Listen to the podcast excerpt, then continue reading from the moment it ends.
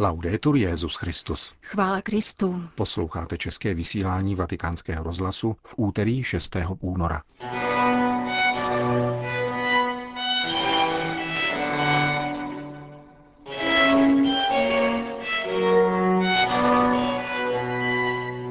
Falešní proroci využívají lidských emocí k zotročení člověka, píše papež František v letošním poselství k postní době. Svatý stolec je připraven udělat pro východní křesťany vše, co bude možné, říká chaldejský patriarcha Rafael Sako po včerejším setkání iráckých biskupů s Petrovým nástupcem.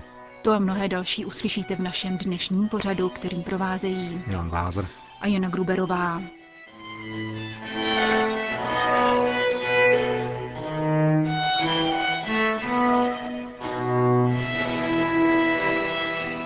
Zprávy vatikánského rozhlasu. Vatikán. A protože se značně rozmůže nepravost, ochladne u mnoha lidí láska. Tímto Ježíšovým výrokem z Matoušova evangelia uvozuje papež František letošní poselství k postní době. Jde o větu z promluvy o konci světa, kterou pán pronáší v Jeruzalémě na Olivové hoře, právě tam, kde začne jeho utrpení. Ježíš odpovídá na otázku učedníků, jaká budou znamení konce světa. Ohlašuje veliké soužení a popisuje situaci, ve které by se mohlo ocitnout společenství věřících. Vykládá, že v reakci na bolestné události vystoupí falešní proroci, kteří svedou mnoho lidí natolik, až v jejich srdcích vyhasne láska. Kdo jsou tito falešní mesiášové a proroci? Ptá se Petrův nástupce. Jsou jako zaklínači hadů. Využívají lidských emocí, aby lidi zotročili a dovedli tam, kde je chtějí mít. Kolik božích dětí fascinuje vábení prchavé rozkoše, zaměňované za štěstí. Kolik mužů a žen okouzluje přízrak majetku, který z nich ve skutečnosti činí otroky zisku a nízkých zájmů. Kolik lidí žije v přesvědčení, že si vystačí sami se sebou a padnou tak za kořist samotě. Jiní falešní proroci jsou oni šarlatáni, kteří zejména mladým lidem předkládají jednoduchá a přímá řešení, která se však naprosto míjejí účinkem. Vysvětluje dále svatý otec s poukazem na klamnou záchranu v drogách, jednorázových vztazích a snadném, leč nepoctivém výdělku. Tito podvodníci nabízejí nehodnotné zboží a odnímají to nejcennější – důstojnost, svobodu a schopnost milovat. Šalebná hra marnivosti nás přivádí k pavímu naparování, kterým se zesměšňujeme, a ze zesměšnění již není cesta zpět. Není divu, zdůrazňuje papež. Ďábel, který je od počátku lhář a otec lži, od jak živa předstírá, že zlo je dobrem a faleš pravdou, aby zmátl lidské srdce. Každý člověk je tudíž povolán, aby rozlišil, zda jej ohrožují lži zmíněných falešných proroků – Nesmíme se trvat na povrchní rovině bezprostředních věmů, níbrž rozpoznat, co v nás zanechává trvalé a dobré stopy, protože právě to pochází od Boha a přispívá k našemu dobru. Doporučuje papež. Jak stydne láska a jaké příznaky toto vyhasínání doprovázejí, táže se Petrův nástupce v druhé části poselství a znázorňuje tuto úvahu na výjevu z božské komedie. Dante zde do posledního okruhu pekla umistuje nejenom zrádce dobrodincům, jakým byl Jidáš, nýbrž hlavně ďábla, panovníka toho bolestného kraje, vládnoucího z ledového trůnu a obývajícího chlad udušené lásky. Kořenem všeho zla je láska k penězům, objasňuje papež. A i hned po ní následuje odmítnutí Boha, jeho slova svátostí a útěchy, protože se raději zabydlujeme ve vlastním zoufalství. To vše se mění v násilí obrácené proti lidem, kteří ohrožují naše domělé jistoty, a tudíž proti nenarozeným dětem, starým lidem, přechodným hostům, cizincům, ale také bližním, kteří nesplňují naše očekávání, píše papež František. Rovněž stvoření je němým svědkem tohoto ochabování lásky, Půdu zamořil odpad, pohozený úmyslně či z nedbalosti. Znečištěná moře bohužel zakrývají ostatky mnoha stroskotalých migrantů. Nebesa, která by podle božího plánu měla vypravovat o jeho slávě, brázdí stroje sesílající smrt. Láska vychládá také v našich společenstvích, dodává Petrův nástupce. Nahrazuje ji egoistická omrzelost, sterilní pesimismus, pokušení vydělovat se a vybíjet se v neustálých bratrovražedných válkách, ze světštělá mentalita vedoucí jedině k zájmu o vnější zdání, čímž se oslabuje misionářská horlivost. Papež František se nicméně na Prahu postní doby nezastavuje u předchozí zdrcující analýzy, níbrž nabízí dva účinné prostředky předkládané církví. Prvním je lec kdy hořký lék pravdy, druhým pak sladší přípravek tvořený modlitbou, almužnou a půstem. Modlitba pomáhá, aby se člověk zbavil skrytých lží, jimiž sám sebe klame. Almužna vymaňuje ze žádostivosti po penězích a půst oslabuje naše násilné sklony – odzbrojuje nás a poskytuje důležitou příležitost k růstu. Půstem naše vůle procitá, aby opětovně sloužila Bohu, který jako jediný tiší náš hlad, připomíná římský biskup, který se v závěru letošního poselství k postní době obrací ke všem lidem dobré vůle žijícím vně katolické církve. Pokud vás, stejně jako nás, sužuje šířící se ničemnost, znepokojuje chlad ochromující srdce a skutky, Jestliže pozorujete, že selhává pocit společného lidství, připojte se k nám, abychom společně vzývali Boha, postili se a darovali na pomoc bratřím vše, co je možné. Vyzývá papež František.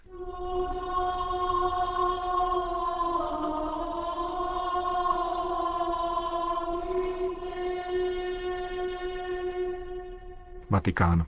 Zasáhla nás papežova starost o situaci v naší části světa i jeho obeznámenost se situací v Turecku, ale také v Iráku, Iránu a Sýrii. Jako křesťané jsme velmi silně pocítili jeho blízkost, říká chaldejský patriarcha Luis Rafael I. Sako, který v těchto dnech pobývá v Římě v rámci návštěvy Adlimina Apostolorum. Spolu s dalšími chaldejskými biskupy se včera sešel s papežem Františkem, krátce po audienci tureckého prezidenta.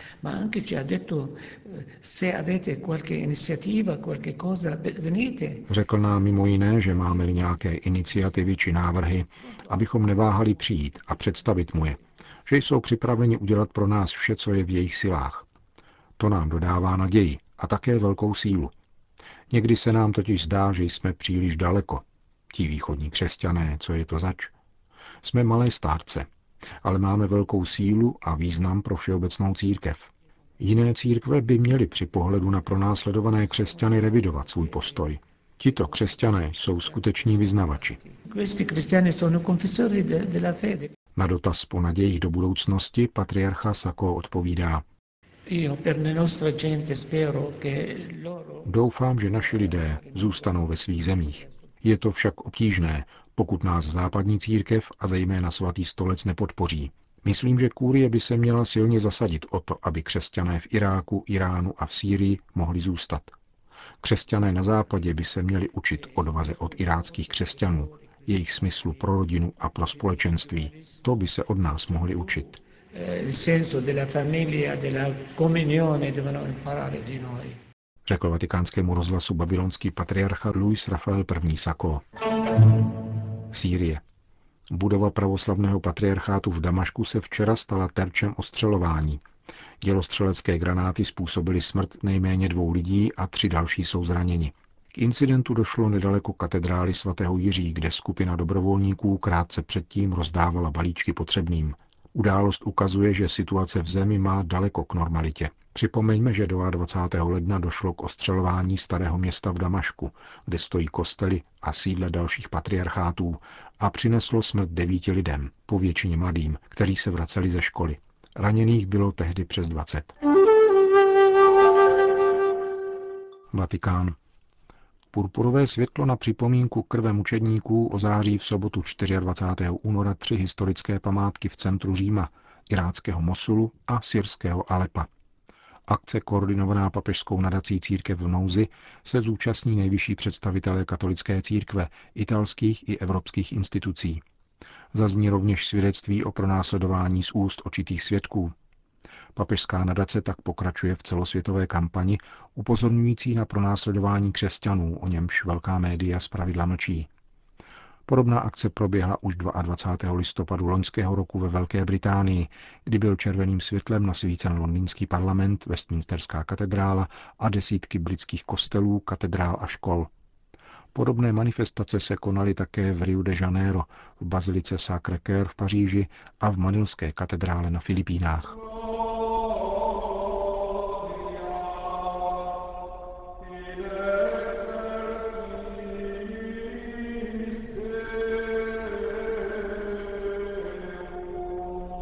Francie.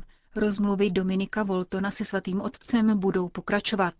V září tento francouzský sociolog a levicový intelektuál publikoval knižní rozhovor s papežem Františkem pod titulem Politika a společnost. V minulých dnech pobýval Volton opět ve Vatikánu a vedl s papežem rozhovory. Jak přiznává, témata k diskusi nescházejí. Dodává nicméně, že je ještě příliš brzy na dohady o tom, zda se setkáním zejde další kniha hovoří Dominik Volton. Je ne sais pas. Tout ce que je sais, c'est que pour l'instant, je le vois pour deux choses. Un, pour lui parler d'abord des réactions à l'édition française, puis... V této chvíli nevím, zda přijde další kniha. Tentokrát jsem se chtěl setkat s papežem, abychom promluvili o reakcích na francouzské vydání knihy a o jejím překladu do 14-15 jazyků, ale také o otázkách politické a kulturní povahy.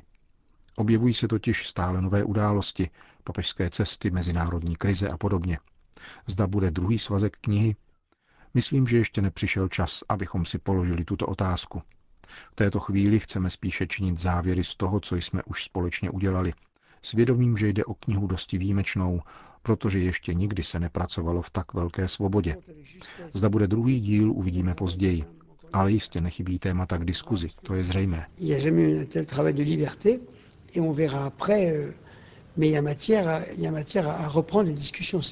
Řekl vatikánskému rozhlasu Dominik Volton.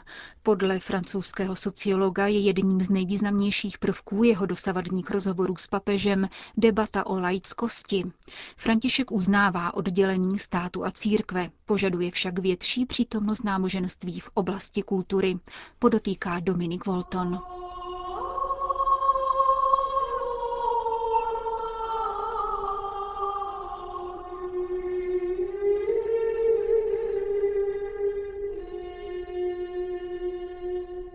Vatikán.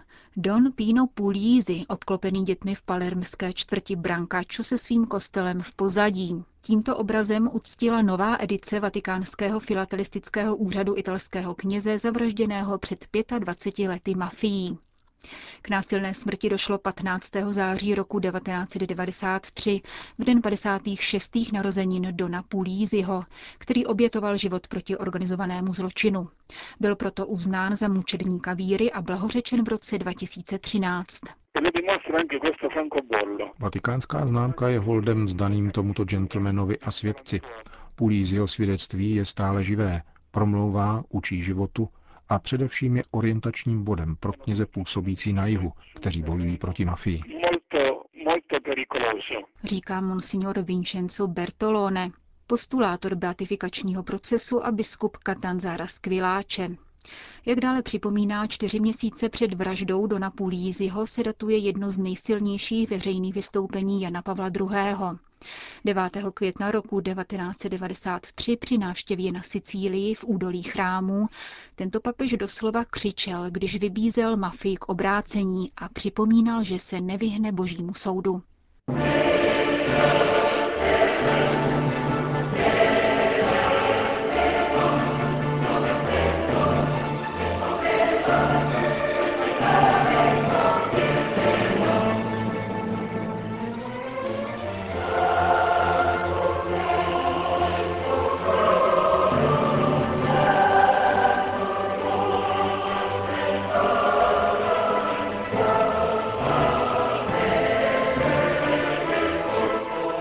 Končíme české vysílání vatikánského rozhlasu. Chvála Kristu. Laudetur Jezus Christus.